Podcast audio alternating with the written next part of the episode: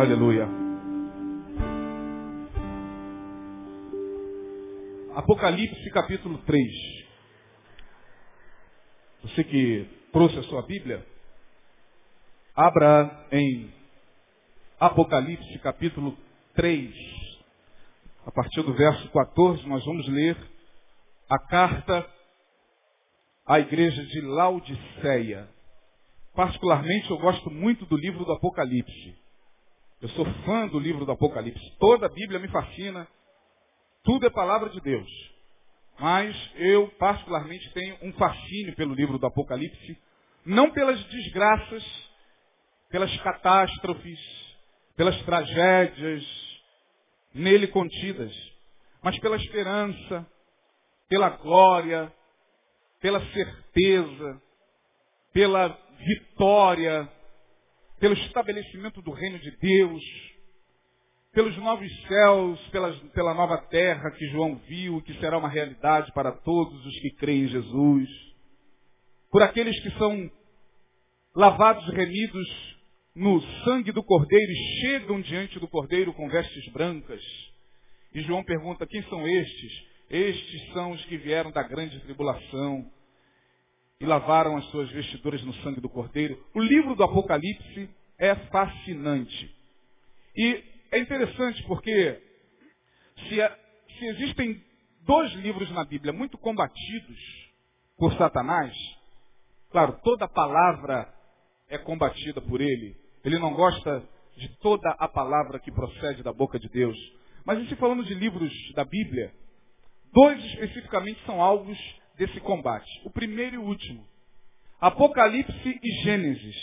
Porque Apocalipse está contido no Gênesis e o Gênesis está contido no Apocalipse.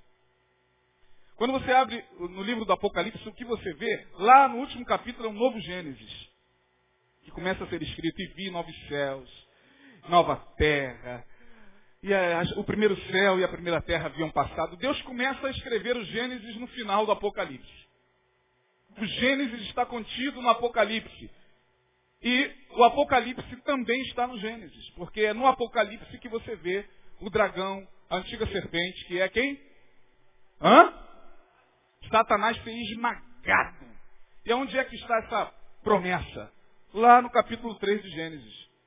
Quando a palavra é proferida acerca de Jesus e diz: Da semente da mulher nascerá um que vai ser ferido no calcanhar por ti. Vai passar pelas dores humanas, pelas tragédias humanas, pelas angústias humanas. Mas, consequentemente, ele vai esmagar a tua cabeça. E onde a gente vê isso? No Apocalipse. Onde Satanás é preso, é julgado, é, depois é solto depois é, é lançado no lago de fogo eternamente. Então, um está contido no outro. E o diabo, sabendo disso, procura de todas as formas, combater tanto Gênesis como o livro do Apocalipse. Quando se fala do Gênesis, o diabo usa é, aqueles que estão a serviço da ciência materialista, da ciência positivista, da ciência que descrê na espiritualidade, que descrê em Deus, da ciência ateísta, que tenta a todo custo provar que o mundo não foi criado, que esse negócio de que Deus criou o mundo é uma balela, o mundo sofreu uma evolução. E esse, esse negócio de criacionismo é para gente ignorante, é para gente burra, que recebeu lavagem cerebral da igreja durante muitos séculos. E aí vem esses discursos é, no, no, nos quais muitos evangélicos caem, perdem a fé. É verdade mesmo. Eu fiquei durante muito tempo acreditando nesse negócio de, no princípio, criou Deus, os céus e a terra. Aí o diabo bate palma. E depois, a partir do século XVII, quando inventaram a tal da baixa crítica e da alta crítica, pronto. O homem se torna o senhor da razão, entra em cena o humanismo, consequentemente o antropocentrismo, o homem no centro de todas as coisas, e agora temos que fazer uma releitura da Bíblia. Temos que lê-la através da alta crítica. A alta crítica faz a crítica dos fatos bíblicos. Ah, esse tal de Abraão provavelmente não deve ter existido. Essa história de que um tal de Moisés foi lá no Egito e libertou o povo, isso não consta nos anais da história do Egito. Isso é alta crítica. São os que ficam de plantão tentando desacreditar a Bíblia. E a baixa crítica tenta fazer com que a Bíblia seja desacreditada no seu, no, na, na, sua parte linguística. Isso não está no hebraico. Isso aí, como teólogo, adora isso. Os doutores da teologia chegam nos seminários, olha, nós temos que analisar o hebraico, o grego, não sei o quê. E às vezes por detrás de tudo isso tem é, o diabo para tentar fazer a gente desacreditar na palavra. Então Gênesis é combatido pela ciência.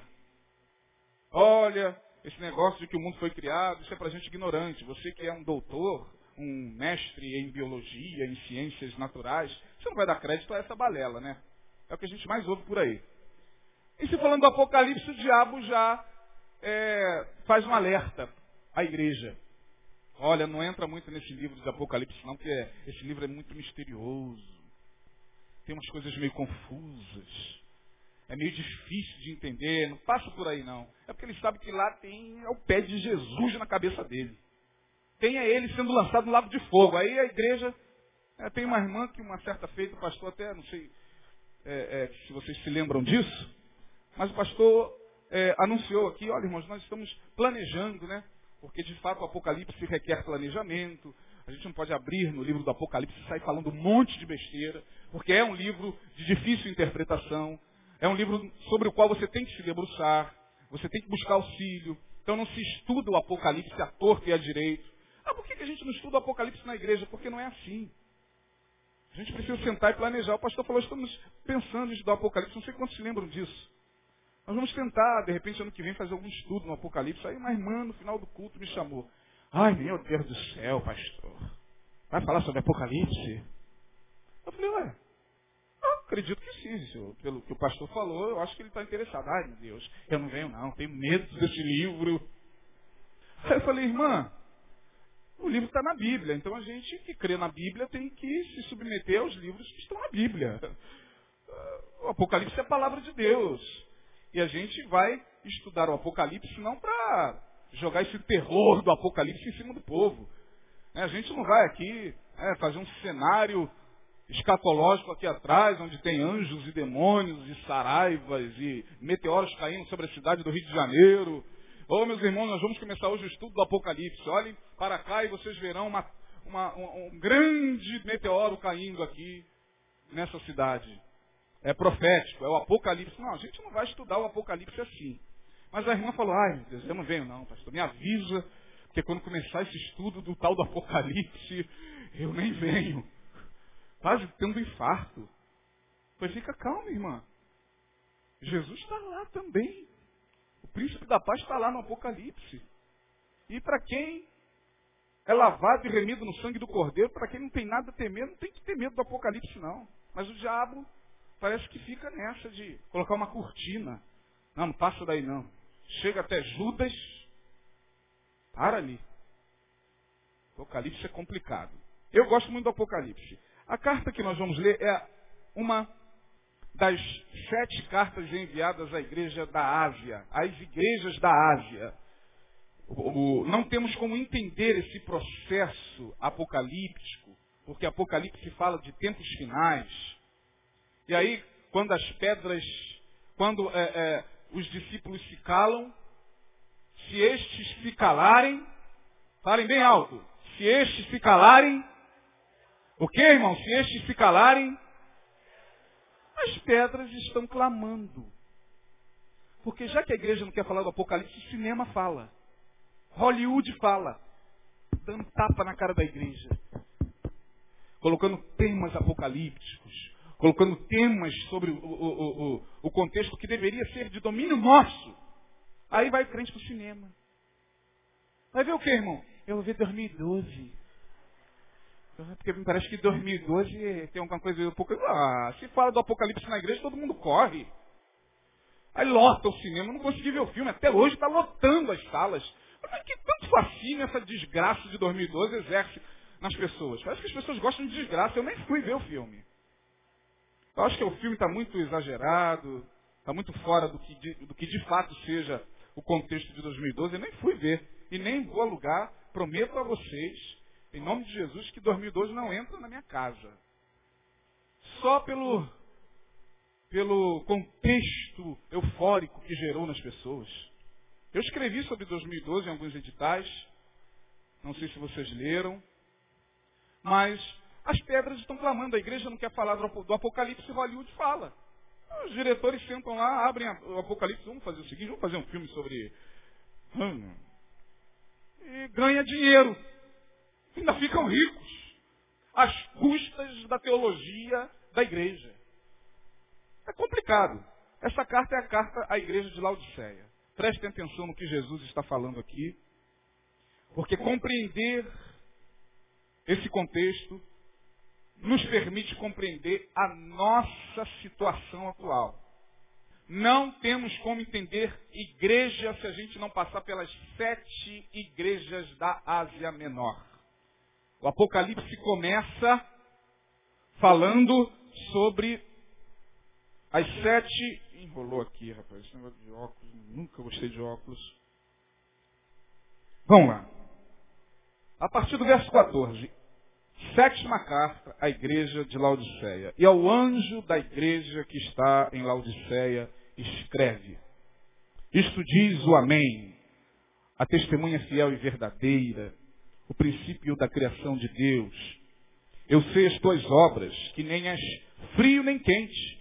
Tomara, ou oxalá em algumas traduções mais antigas, oxalá, no sentido de quem dera, ou tomara que foras frio ou quente. Assim porque és morno e não és frio nem quente, vomitar-te-ei da minha boca. Há uma tradução até mais pesada. Eu estou a ponto de vomitar-te da minha boca. Quantos tem essa tradução aí? Eu estou a ponto, é isso aí. Estou a ponto de vomitar-te da minha boca.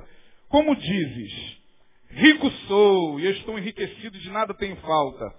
E não sabes que és um desgraçado e miserável, e pobre, cego e nu. Aconselho-te que de mim compres ouro provado no fogo, para que te enriqueças, e vestes brancas para que te vistas, e não apareça vergonha da tua nudez. E que unjas os olhos com colírio para que vejas. Eu repreendo e castigo a todos quantos amo. Sê, pois, zeloso e arrepende-te. Eis que estou à porta e bato. Se alguém ouvir a minha voz e abrir a porta, entrarei em sua casa, e com ele cearei, e ele comigo. Ao que vencer, lhe considerei que se assente comigo no meu trono, assim como eu venci e me assentei com meu Pai no seu trono. Amém, irmãos? Esta é a última carta, a mais pesada de todas quando você analisa desde Éfeso até a última, que é Filadélfia, você percebe que para cada igreja Jesus se apresenta de uma forma que tem a ver com o contexto e a situação que aquela igreja estava vivendo. E sempre que ele termina a carta, ele também termina de uma forma muito particularizada. Ao que vencer, concederei que se assente no meu trono. Ao que vencer, eu escreverei o nome dele. Ah, ao que vencer, para cada igreja, Jesus se dirige de uma forma. Algumas considerações importantes devem ser levadas é, é, é, em conta nesta carta escrita a Laodiceia. Laodiceia, olha que ironia, era simplesmente das sete igrejas da Ásia Menor, a maioria delas fundadas pelo apóstolo Paulo, sendo que Laodiceia foi uma das igrejas na, na uma da, da, das igrejas onde Paulo não conseguiu estar fisicamente. Ele, quando escreve lá em Colossenses, por exemplo, no capítulo de número 2, que Colossos ficava muito próximo ali de Laodiceia. Colossos, Hierápolis, eram todas cidades ali da Ásia Menor. E Paulo, quando escreve aos Colossenses, aos irmãos de Colossos, ele diz o seguinte lá no capítulo 2, olha, eu desejo que os irmãos de Laodiceia se fortifiquem, eles que não viram o meu rosto, está lá em Colossenses capítulo 2. Eles não viram o meu rosto, ou seja, Paulo não esteve lá. Paulo não foi a essa igreja, mas recomenda a Epáfras, lá no capítulo 1, do verso, verso 7 de Colossenses, fala de Epáfras, provavelmente, segundo historiadores, um dos que fundaram a igreja de Laodiceia. Então há recomendações do apóstolo Paulo para esta igreja. E Laodiceia era das sete a mais rica, a mais poderosa, a mais suntuosa, a mais sublime, a mais abastada. Das sete, Laodiceia era a igreja. Primeiro por causa da sua localização. Aliás, Laodiceia hoje é um dos pontos turísticos mais desejados do mundo. Essa cidade fica na Turquia, lá na Turquia. Quem quiser fazer uma viagem de final de semana, vá à Turquia. A gente só conhece essas viagens pelo Discovery Travel Living. Conhece esse canal? Discovery assistiu. Vou viajar pelo mundo um pouco. Aí você liga lá no Discovery Travel Living, viajar e viver. Você fica viajando lá na sala da sua casa, nesses lugares maravilhosos. E Laodiceia, hoje, chama-se Palucali. É uma cidade na região da Turquia, Ásia Menor, e está lá. É um dos pontos turísticos mais procurados, justamente porque é uma cidade que ainda conserva, desde esses tempos aqui, 60 depois de Cristo, meu irmão, a geografia que dava a Laodiceia a condição que ela tinha de uma igreja completamente rica. Laodiceia era uma província da Frígia, localizada ali sobre o rio Lico, fundada sobre, sobre sete colinas, né? Era uma cidade poderosíssima, uma rota comercial. Todos passavam por ali para fazer o seu comércio. Laodiceia era a única cidade da Ásia Menor que possuía bancos. Só para que você tenha uma ideia, bancos. Os bancos que movimentavam o dinheiro, a economia, estavam lá em Laodiceia. A riqueza estava lá, a igreja era, era a igreja não, a, a cidade de Laodiceia era tão rica, tão rica, que no ano 61 depois de Cristo ela foi destruída, completamente devastada por um terremoto. A cidade acabou. Era muito comum, como ainda é muito comum naquela região ali da Ásia Menor, alguns terremotos. E quando uma cidade era devastada por um terremoto, ela recorria ao Império Romano, para que o Império Romano a ajudasse na reconstrução. Que geralmente eram cidades muito pobres. Laodiceia foi a única cidade que depois do terremoto se reconstruiu sozinha, sem ajuda do imperador. Ela era tão autossuficiente que ela se reconstruiu sozinha, gente. Era uma cidade muito rica. Possuía comércios. Era famosa também, como até hoje está lá em Palucali, na antiga Laodiceia, na Turquia. Era famosa pelas suas águas térmicas. Aquelas águas quentes, né? Coisa boa, né? Tomar banho de águas sulfurosas e quentes. Alguns lugares aqui no Brasil tem. É. Mas Laodiceia isso era comum as águas térmicas de Laodiceia. Era famosa pelas suas águas térmicas. Em Laodiceia também possuía a única escola de medicina, só para que vocês tenham uma ideia, que possuía, que, que fabricava, melhor dizendo, um colírio poderosíssimo para os olhos. O chamado pó frígio, por causa da região ali da, da, da província da Frígia. Um pó frígio. Colocava nos olhos, aquilo era uma maravilha. A cidade era a cidade, meu amigo. A cidade era a cidade. Laodiceia era a igreja. Ela tinha dinheiro, ela tinha riqueza, ela tinha o melhor colírio, ela tinha é, abastecimento que vinha de uma cidade distante, que chegava até Laodiceia. Laodiceia tinha um problema que é muito semelhante ao Jardim Novo. É o único problema da cidade. Não chegava água assim com muita abundância. Bom, eu estou falando do lugar que eu conheço. Eu tenho 30 anos de Jardim Novo. E o nosso problema no Jardim Novo é água. Do nada ela se vai. Laodiceia tinha esse problema. O único problema que Laodiceia tinha era a água. E a água é vital para a saúde. Aí o que, que Laodiceia fazia? Por ser muito rica, comprava água de Hierápolis, que era uma cidade um pouquinho mais distante, essa água vinha pelos aquedutos de pedra, pelos canos e chegava a Laodiceia. Só tinha um problema, essas águas vinham quentes e por causa do percurso chegavam mornas lá na cidade. E aí, uma vez que a gente tem todas essas informações, que no fundo, no fundo não servem para nada, mas servem para alguma coisa, porque o contexto no qual a carta de João é enviada a esta cidade tem tudo a ver com a sua estrutura. Tudo a ver com a sua estrutura. Era uma cidade rica, era uma cidade que possuía uma escola que fabricava o melhor colírio do, da Ásia até então. Era uma cidade economicamente firmada, modelo cultural e econômico. E aí vem a carta de Jesus para a igreja. Imagine os irmãos da igreja de Laodiceia, como deveriam ser, né?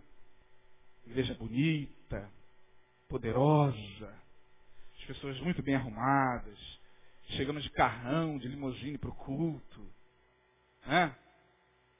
Os bancos acolchoados, ar-condicionado central, se é que tinha, se não tinha, alguma coisa eles deveriam fazer para que, que houvesse conforto. Não tinham falta de nada.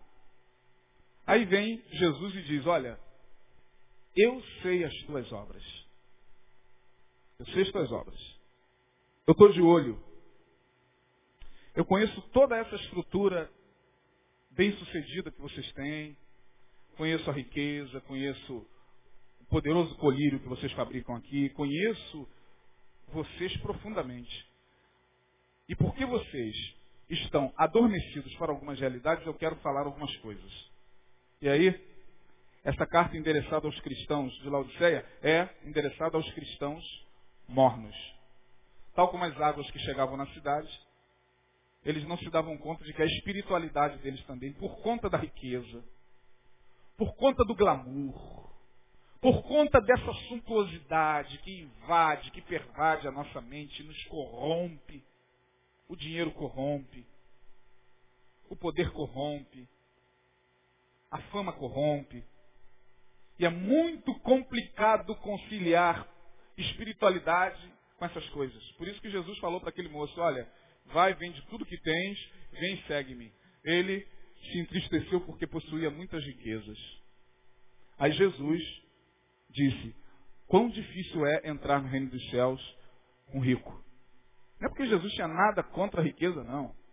É porque Jesus sabe desse potencial humano em se corromper diante da riqueza. Nós somos, todos nós somos em potencial seres corruptíveis, gente. Seres corruptíveis. Ganha na Mega Sena só. E vê se você vai continuar essa pessoa que você é. Eu vou, pastor. Vou continuar igualzinho. Tá, 100 milhões na tua conta.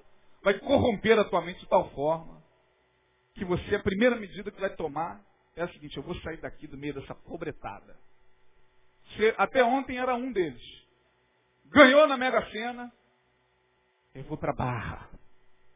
Leblon, eu vou para a Zona Sul. Não está errado. É até aconselhável.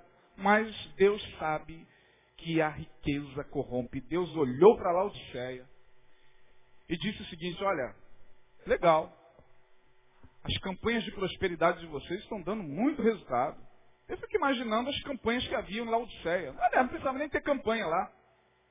Porque lá a teologia da prosperidade já era uma realidade.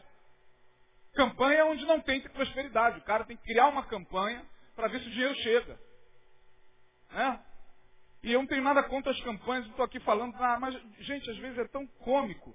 Você sobe, por exemplo, em determinadas comunidades, vai lá fazer uma visita, vai, sei lá, você está subindo um morro qualquer do Rio, do Rio de Janeiro, lugares humildes, lugares pobres. Aí você vê uma igrejinha com um telhadinho, duas madeirinhas sustentando telhado, cinco cadeirinhas e uma campanha da prosperidade. Venha receber a unção da prosperidade de Deus. Falei, caramba, o que, que esse pessoal quer? Jesus Cristo. Corrompe até os mais humildes. E aí Jesus traz uma recomendação para a igreja, porque ele amava a Laodiceia. Não pense que Jesus não amava a igreja porque ele disse que estava a ponto de vomitar, não. Não, ele ama. No verso 19 ele deixa bem claro. Bem claro. O que está escrito aí no verso 19? Quem pode ler? Eu repreendo e castigo a todos quantos o quê? Então Jesus amava essa igreja. Agora, do jeito que estava, não dá. Não dava para continuar. Então, a igreja de Laodiceia, o seu discurso teológico, sua pregação de domingo à noite, de quarta-feira à noite, de domingo de manhã, era essa aqui, do verso 17. Rico sou, estou enriquecido, de nada tenho falta. Sou rico. A prosperidade do Senhor chegou aqui. Aleluia! Rico sou, irmãos. Vamos dar uma salva de palmas para a prosperidade do Senhor que chegou aqui em Laodiceia. Aí todo mundo aplaudia, oh, aleluia. Aí vem Jesus e diz, olha, vocês dizem, rico sou, estou enriquecido, de nada tenho falta. Aí ele abre um parênteses aí.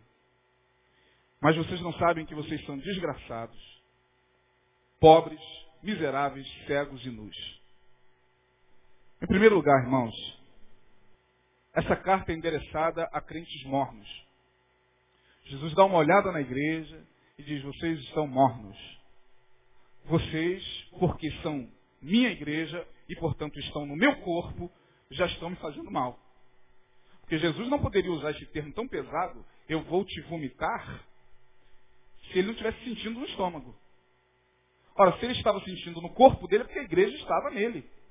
Jesus não olha de longe e diz, olha, eu vou vomitar você. Gente só vomita o que está dentro. Alguém já vomitou alguma coisa que não estava dentro? Só filme de terror, nem filme de terror. A gente só vomita o que está dentro do estômago, que está fazendo mal. E Jesus está dizendo, eu vou vomitar vocês. Porque vocês estão mornos. Vocês não são nem quente e nem frio. Oxalá vocês fossem quentes ou frios. Olha a opção, olha a opção que Jesus dá. Mas por que, que Jesus não falou, oh, oxalá que vocês fossem quentes, fervorosos? Não, ele falou, olha, se vocês pelo menos fossem ou quente ou frio, tinha jeito.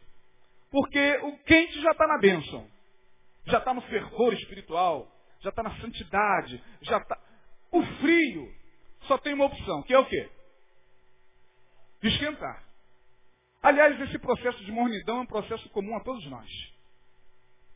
Todos nós aqui já passamos pelo processo da mornidão. Ah, pastor, eu não. Você sim. Existem dois processos de mornidão. Quando você bota uma chaleira para fazer um café, você pega a água geralmente que é fria ou quente? Claro, claro, você vai esquentar a água para fazer café. A água está o quê? Quando você aquece o bule com a água, existe um tempo para que a água ferva, não é isso? A água entrou fria, até ela aquecer, ela vai passar pelo processo de mornidão ou não vai? Vai ou não vai? Os professores de física aí. Passa. A água não pode chegar e entrar fria e ferver. Ela passa pelo processo de mornidão. Mas chega até a, a fervura. Todos nós Passamos por isso um dia. Estávamos frios, mortos, e o cadáver, ele é frio, gelado, nos nossos delitos e pecados. Estávamos lá no mundo sem conhecer Jesus, sem conhecer a palavra, sem conhecer nada do reino de Deus. Alguém pregou e o Espírito Santo tocou em nossos corações e nós nos convertemos. Então passamos pelo processo do frio para o quente. Passamos pela mornidão. Começamos a aquecer. Até chegar ao primeiro amor, a gente foi sendo levado pelo Espírito Santo a, a esse calor espiritual, ao primeiro amor, acerca do qual, lá na primeira carta em Éfeso, Jesus fala. Tem, porém, contra ti que deixaste o quê? O teu quê? Todos nós passamos por esse processo. Agora, quando a gente chega na fervura espiritual, se o bule sai ou o fogo é apagado, o que, que vai acontecer com a água, gente? De muito quente, de pelando, depois de um determinado tempo, 5, 10 minutos, é, você vai lá, bota a mãozinha, ela está o quê? Morna. O processo é invertido. É indo e voltando. De morna, depois de um tempo, ela vai estar o quê? Fria. O grande problema é que nos nossos tempos, nos nossos dias, nós estamos caminhando do quente para o frio. Aí que está a gravidade. A igreja está caminhando do quente, do fervor espiritual para a frieza. Está no morno. E Jesus, antecipadamente, muito antes de Apocalipse, disse isso com palavras claras. Porque por se multiplicar a iniquidade, o amor de muitos o quê? Esfriaria. Vai passar pelo processo de mornidão, vai cair na frieza espiritual. Que é o que está acontecendo com a maioria dos crentes. É o que acontece com a gente. Quando o fogo de Deus já não nos diz respeito, quando as coisas de Deus já não nos apaixonam, quando estar na igreja é apenas estar na igreja para benefício próprio. Vou lá para ver o que, que Deus tem para mim hoje. Ai caramba, tem um cara de boina estranho lá, quem é esse cara? É pastor Isaías? É não, meu não, esquisito. A gente fez da igreja um, um cassino.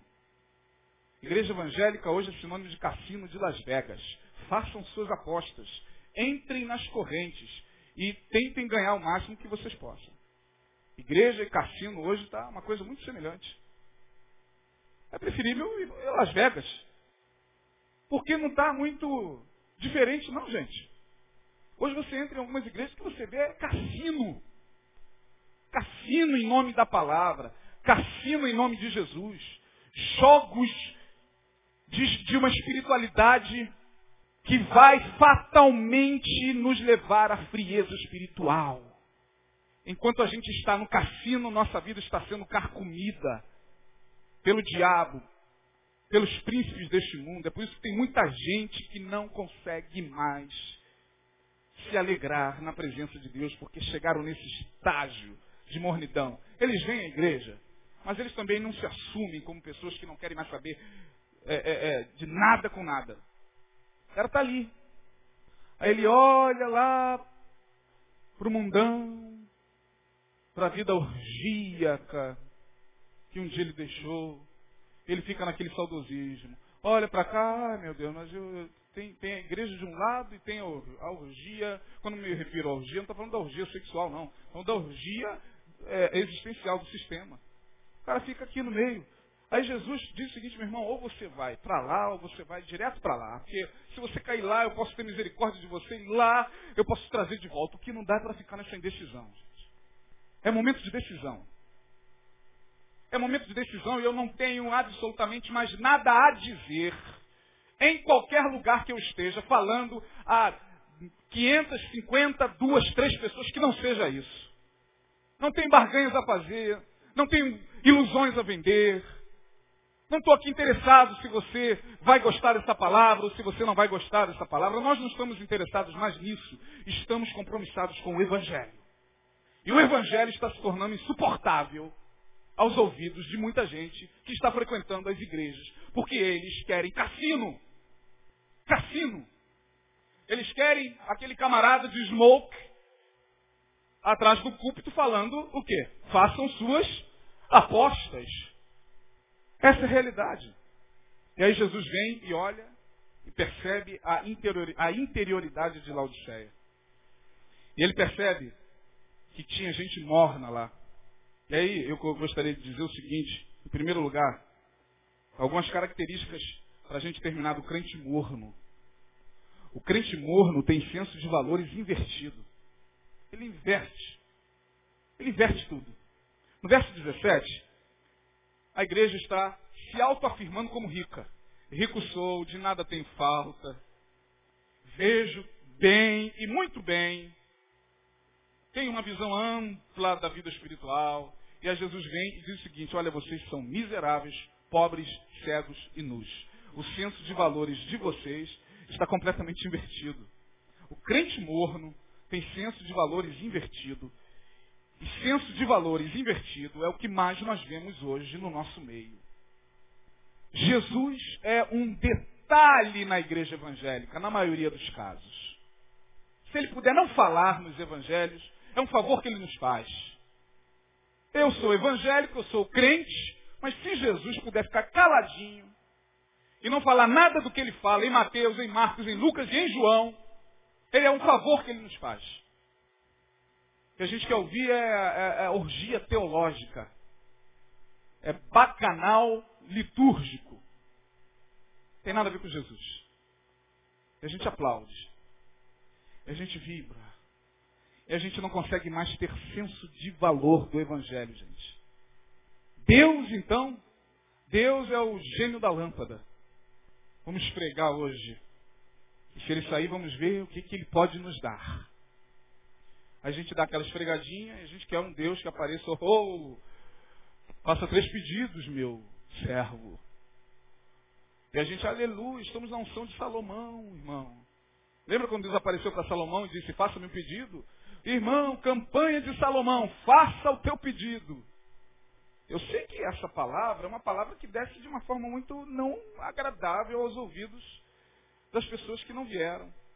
A gente costuma dizer, né? Que não estão aqui. Mas essa é a realidade da igreja, gente. É a realidade da gente, muitas vezes. O crente morno tem senso de valores invertido. Para eles, o que mais importa é ter riquezas, ter bens, lutar pelos, para angariar os poderes deste mundo. Eu recebi um e-mail maravilhoso. Quando o último peixe for pescado, e quando a última árvore for cortada, quando o último pássaro morrer, aí a gente vai ver que dinheiro nos come. Então, meu amigo, e minha irmã e meu irmão, a partir de hoje, quem não quer barganhar com o Evangelho, vai ter que suportar o Evangelho. E o Evangelho é muito simples, é só você ler Mateus, Marcos, Lucas e João e ver como Jesus lidava com essas coisas. Mas se Jesus puder ficar calado, em alguns ambientes é um bem que ele faz. Em segundo lugar, o crente morno deixa Jesus sempre fora do seu cotidiano. Versículo que a gente tanto prega para o pecador, né? A gente prega dia de domingo, e tem algumas pessoas que não se converteram. A gente, ó, oh, Jesus está batendo a sua porta. A gente canta, né? Amanhã pode ser muito tarde. Hoje Cristo te quer libertar. Meu amado, você que entrou nesta noite e ouviu essa palavra, Jesus está batendo a sua porta. Abra o seu coração, porque a chave, aliás, a, a, a maçaneta do coração, ela é interna. Só você pode abrir. Conhece esse discurso? Aí vem Jesus e diz para a igreja: Eis que estou à porta e bato. Vocês me trancaram do lado de fora. Essa palavra é para a igreja, gente. Vocês me trancaram do lado de fora. Opa, quero entrar. Eu quero ceiar com vocês. Eu quero ser senhor de vocês. Eu quero que vocês vivam o evangelho que eu encarnei de graça, de misericórdia, de bondade, evangelho que se vive no caminho todos os dias. Vocês não querem isso. Estou à porta e bato.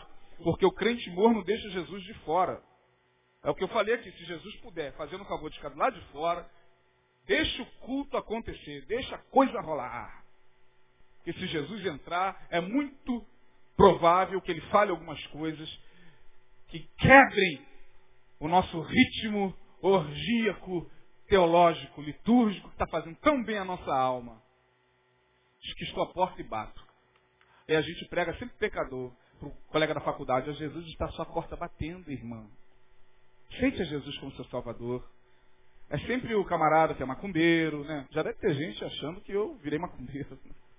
A altura do campeonato, essa roupa de.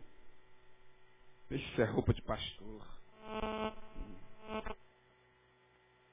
Por último, o crente morno não enxerga. Porque o conselho de Jesus no verso 18 é: Aconselho-te que de mim compres ouro provado no fogo, para que te enriqueças, e vestes brancas, para que vistas, e não apareça a tua vergonha, e que unja os teus olhos com colírio. Olha, o oposto do que ele. Rico sou a Jesus, olha, aconselho que de mim compre ouro provado no fogo. De nada tem falta. Afinal de contas, Laodicea, eu deixei até de mencionar aqui, também tinha uma das maiores indústrias têxtil da Ásia Menor. Ela não só tinha tudo isso que eu falei no começo, mas ela, à época, tinha uma das maiores indústrias têxtil da Ásia Menor. Fabricava os melhores tecidos. Então a igreja já estava se sentindo bem vestida. Aí Jesus falou, vocês estão nus. Os meus olhos são como chamas de fogo. Eu estou vendo a nudez espiritual de vocês. Vocês precisam é, receber vestes brancas. Não os tecidos que vêm da vossa indústria, mas vestes espirituais que cobrem a vergonha de vocês. E quem é que está dizendo isso, gente? Quem é que está dizendo isso? No verso 14, no início, ele se apresenta. Não é bispo nenhum, não é Paulo. Paulo nem chegou a ir, a estar nesta igreja. Não é Pedro, não é o Papa, não é o apóstolo, nem o pastor. Quem está dizendo isso é Jesus. Quem está dizendo isso é o Senhor de todas as igrejas. E ele se apresenta da seguinte forma no verso 14: Ao anjo da igreja, ao pastor da igreja, que está em Laodiceia, escreve João. Intermediário, o office boy disso aqui é João, apóstolo. Carteira é João. Vai lá, João, entrega a carta. Ao anjo da igreja diz: Isto diz o Amém. Verso 14. A testemunha fiel e verdadeira. O princípio da criação de Deus. Ou seja, quem está dizendo isso é aquele que diz: Assim é. Repita essa palavra comigo: Assim é. Isso é Amém. Depois nós fomos dando uma outra tradução para o Amém e ficou assim seja. Mas não é assim seja, é assim é. Não tem sombra de dúvida. Não é assim seja. Né? Dando uma conotação de dúvida. Assim é.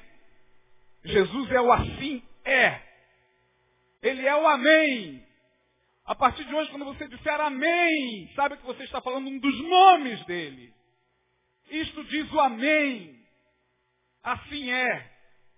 Aquele que é fiel testemunha, testemunha verdadeira. Ou seja, aquele que estava no princípio, testemunhou tudo, viu tudo, viu a criação se formar, viu a, primeiro quantum de energia se formar no cosmos, o Logos, aquele que era antes de todas as coisas, a testemunha fiel, que estava ali com o Pai na hora da criação. Jesus está dizendo, eu sou a testemunha fiel e verdadeira. Eu estava lá, eu sou o que sou, o Logos, o princípio da criação de Deus o que estava antes do tempo, antes do início. O início foi criado por ele. A eternidade não existia. E ele já estava. É por isso que Davi vai dizer de eternidade a eternidade, tu és Deus. Ou seja, diante de Jesus, que é o princípio da criação de Deus, até a eternidade tem fim.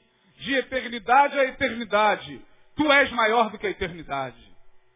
Ele é o sempre, alfa, ômega, princípio, fim, o mesmo ontem, hoje será eternamente. Ele é o Senhor das sete igrejas da Ásia, o Senhor das igrejas do Brasil, o Senhor das igrejas do século XXI.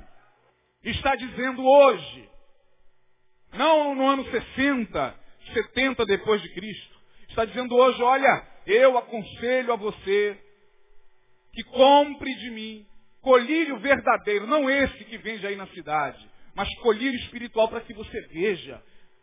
Mas não é para que você veja a vida dos outros, não. Nem para que você veja o pecado do outro, não. É para que você veja a si mesmo. Para que você enxergue a si mesmo. Para que você faça uma viagem para dentro. Coisa que a igreja não gosta de fazer. Toda palavra que leva você a um encontro consigo mesmo incomoda. Tem gente que sai pela lateral, tem gente que sai pela direita e pela esquerda porque mexe não quer o colírio de Deus, não quer exclamar como Isaías, lá no capítulo 6, quando recebeu esse colírio e viu a si mesmo e disse o quê? Ai de mim, porque eu sou um homem de impuros lábios e habito no meio de um povo de impuros lábios. E o meu, os meus olhos viram o rei, o Senhor dos exércitos. É ai de mim. É misericórdia, Senhor. Tem misericórdia. Me perdoa, eu sou pecador. Eu peco e transgrido o tempo inteiro.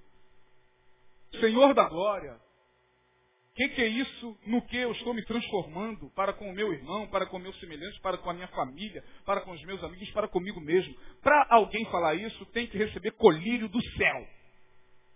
Senão, o que a gente vai cansar de ver daqui para frente são os cegos guiando outros cegos. Jesus disse, se um cego guiar outro cego, ambos vão cair no abismo. São cegos com uma venda nos olhos e com uma faixa de Jesus na testa e com uma camiseta dizendo Jesus on way. E levando todo mundo para o abismo, porque ele mesmo não se enxerga. Ele mesmo não consegue olhar para si e se perceber muitas vezes um preconceituoso, um racista. Alguém que gosta de humilhar os outros, alguém que gosta de se sobrepor arrogantemente ao outro. Ninguém quer isso. Ninguém quer colírio. E Jesus está falando, eu, se fosse vocês, eu receberia esse colírio nos olhos. E aí termino essa palavra pedindo a Deus misericórdia pela, pela minha vida, que sou portador dessa palavra, porque ela não vem por mim e vai para vocês. Ela para, ela me discerne, ela me julga, ela me quebranta, ela me amedronta, ela me conforta, ela me traz paz, ela me traz esperança, ela me traz luz no entendimento. Para que daqui eu possa alcançar alguns corações que estão aqui hoje. Talvez eu esteja morno. E se Jesus disse que nos últimos dias o amor de muitos se esfriaria, eu posso estar nesse processo de volta. Eu fui, passei pela mornidão, cheguei lá, no fervor espiritual, e agora eu estou voltando. E vou me tornar frio. Mas de repente parei na mornidão espiritual. Dia após dia essa mornidão permanece e a gente vai sendo levado por essa iniquidade, perversidade, transgressão com o nome de espiritualidade gospel. No final, Jesus, conhecedor dos corações e sabendo que essa carta não agradaria a todos em Laodiceia, ele diz o seguinte: quem tiver ouvidos para ouvir, o que o Espírito diz às igrejas. Que igreja, pastor? A Batista Betânia? Não. A você que é a igreja do Senhor. A você que de repente está precisando de um avivamento na tua vida. Ah, pastor, mas eu fui no congresso das águas de, de sei lá da onde. Estive lá no congresso. Tá, mas, hum, Jesus não está falando desses avivamentos congregacionais, onde só tem um maluco gritando para lá e para cá e gente caindo é, é, de todo lado, um monte de gente histérica caindo, e é, tremendo, e sai dali, vai para a cantina e maltrata o, o, o, irmão da cantina. Eu já cansei de ver isso. Eu já estive em lugares, eu estou falando diante do Senhor, que não me deixa mentir, e da, na presença dos anjos dele, onde camarada ficou três horas lá se estribuchando e dizendo que estava sendo tomado pelo avivamento, e o um maluco lá gritando, o Senhor nesta noite vai te alcançar, é é bom avivamento. E como o crente gosta disso, e o cara do meu lado. E acabou o congresso, eu estava em São Paulo, eu estava me dirigindo ao ônibus que ia nos levar ao hotel, lá estava ele. Ele vira para mim, supostamente cheio da unção, é o que mais tremia, o que mais babava, e eu não fiz nada disso, eu sou frio. E ele o quente.